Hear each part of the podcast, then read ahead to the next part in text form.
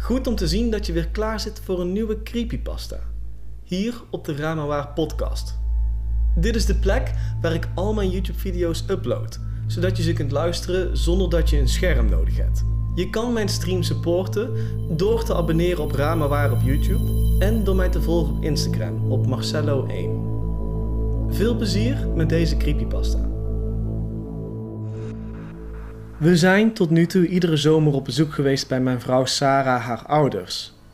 Ze wonen in een klein dorpje in Frankrijk, hoog in de bergen. Haar ouders hebben daar behoorlijk wat land, dus we huren meestal quads of spenderen onze tijd door in het gebied rond te lopen. Een tijdje geleden nam ik een week vrij van werk en reden we naar Frankrijk om weer eens wat tijd door te brengen met haar ouders. Het was een mooi, groot huis, wat er zo uitziet. Het was een leuke week die weer veel te snel voorbij ging. Voordat ik het wist, was het alweer zondag en moesten we onze crappy oude auto weer volladen voor de terugreis. We vertrokken laat in de middag en waren net onderweg toen Sarah ineens een diepe zucht maakte. Geweldig, moet je dit zien, zei ze. En ze gaf me haar telefoon. Ik zag hoe de snelweg waar we naartoe aan het rijden waren helemaal rood was er stond zeker voor 30 kilometer file. Er zal wel een ongeluk gebeurd zijn. Bereid je maar voor om file te gaan zitten, zei Sarah.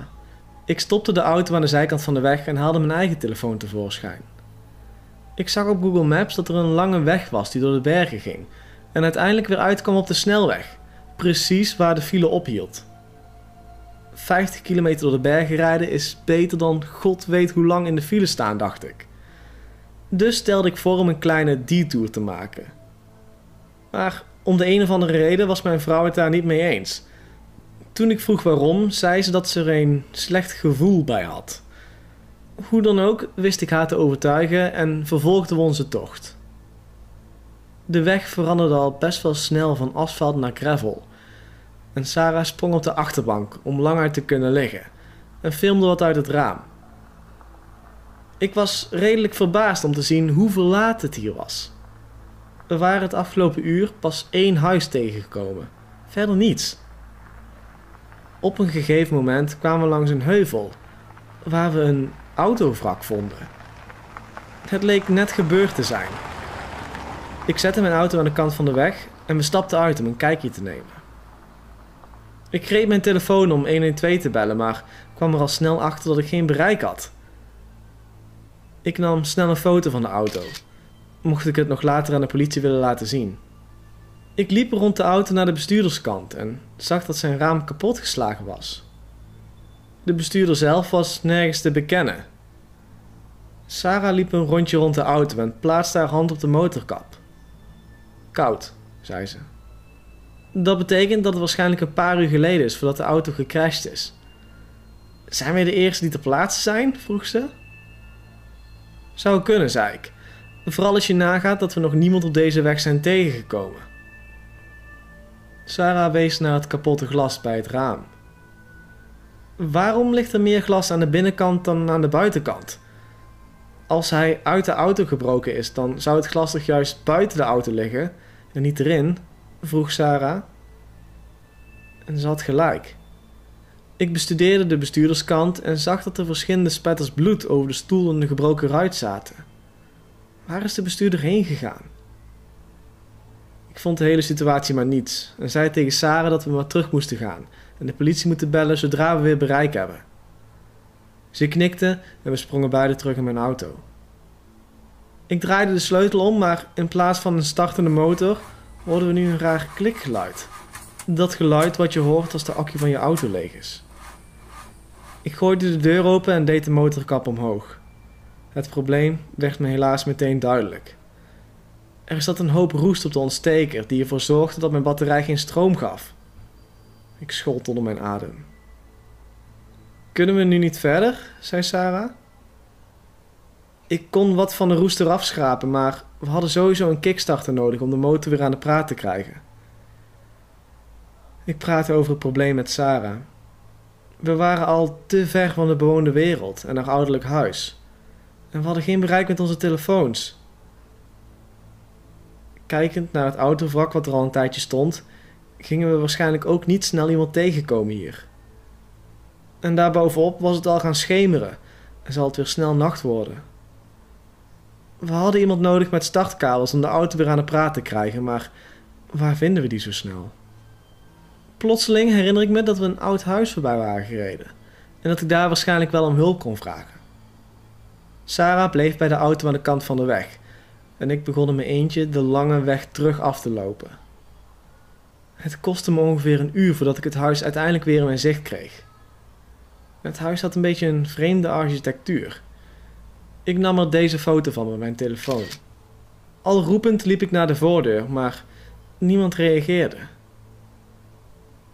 Ik riep langs een raam en kon zien dat de binnenkant van het huis al flink overhoop lag en dat er hoogstwaarschijnlijk niemand meer woonde.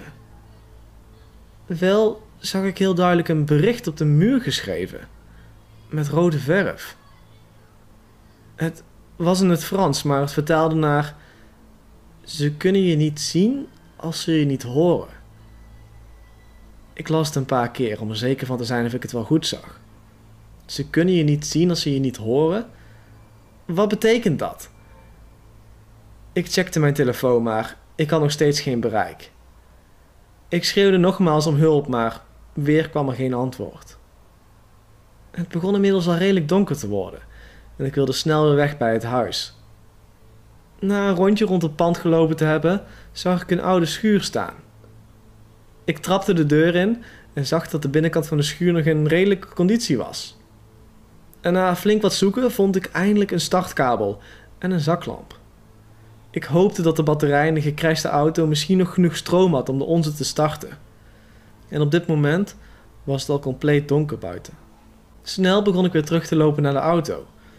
En was ik blij toen de zaklamp het gewoon nog deed. Ik begon te snel wandelen. Het verlaten huis en de boodschap die erin stond, vond ik maar niks. Ik wilde hier zo snel mogelijk weg. Ik was net weer op de weg aan het lopen toen ik plotseling geritsel in de bosjes naast me hoorde. Ik stopte en keek een tijdje om me heen. Tot ik plotseling beweging zag uit mijn ooghoeken. Ik draaide mijn zaklamp richting het ding wat ik zag achter de bomen. Het bewoog zijn hoofd in een vreemde, schokkende manier. Het leek wel op een reusachtige spin met een mensenhoofd. Zijn ogen reflecteerden het licht van mijn zaklamp. En ik hoorde op dat moment meer beweging in de bossen achter het wezen, waardoor zijn hoofd weer gelukkig van me wegdraaide. Zwetend zette ik al mijn spieren op slot en probeerde ik zo min mogelijk geluid te maken. Per ongeluk greep ik mijn telefoon hard vast, waardoor ik deze foto maakte. Het wezen draaide meteen zijn hoofd naar mij en begon van achter de boom vandaan te komen. Zonder twee keer na te denken gooide ik de zaklamp zo ver mogelijk van me weg en het landde met een harde klap op het asfalt. Het wezen draaide meteen zijn hoofd weer om en begon naar de zaklamp toe te lopen. Het viel me op dat hij, ondanks zijn grootte, erg traag liep. Het duurde wel een eeuwigheid voordat hij eindelijk bij de zaklamp was. Toen hij er uiteindelijk was, zette ik het op het sprinten en rende ik terug naar mijn auto. Toen ik eindelijk bij de auto aankwam, was ik compleet buiten adem en vol met adrenaline. Sarah opende haar deur en stapte naar buiten. hey, heb je nog hulp kunnen vinden? vroeg ze. Ik riep naar haar dat ze in de auto moest blijven zitten en sprintte met mijn laatste energie naar de gecrashte auto. Ik reikte door het gebroken raam naar binnen en deed de motorkap open. In één beweging trok ik de batterij uit de auto en bevestigde de kabels. Sarah draaide aan de sleutel en thank god startte de auto. Ik sprong naar binnen en reed als een malle weg. Toen we eenmaal thuis waren, vertelde ik Sarah wat ik gezien had. Ze zat met grote ogen te luisteren en zij had ze vroeger veel verhalen mee had gekregen. Dat er iets in de bergen zou leven en dat ze daar nooit alleen mocht komen. Ze had nooit gedacht dat die verhalen waar waren. En ik? Ik weet niet wat ik nu moet doen. Of wie me gaat geloven. En wat is er gebeurd met die bestuurder van de gecrashte auto? Bedankt voor het luisteren naar deze creepypasta. Vond je het verhaal nou leuk? Je kunt mij supporten door te abonneren op deze podcast en op mijn YouTube kanaal. Hopelijk zie ik je weer bij het volgende verhaal.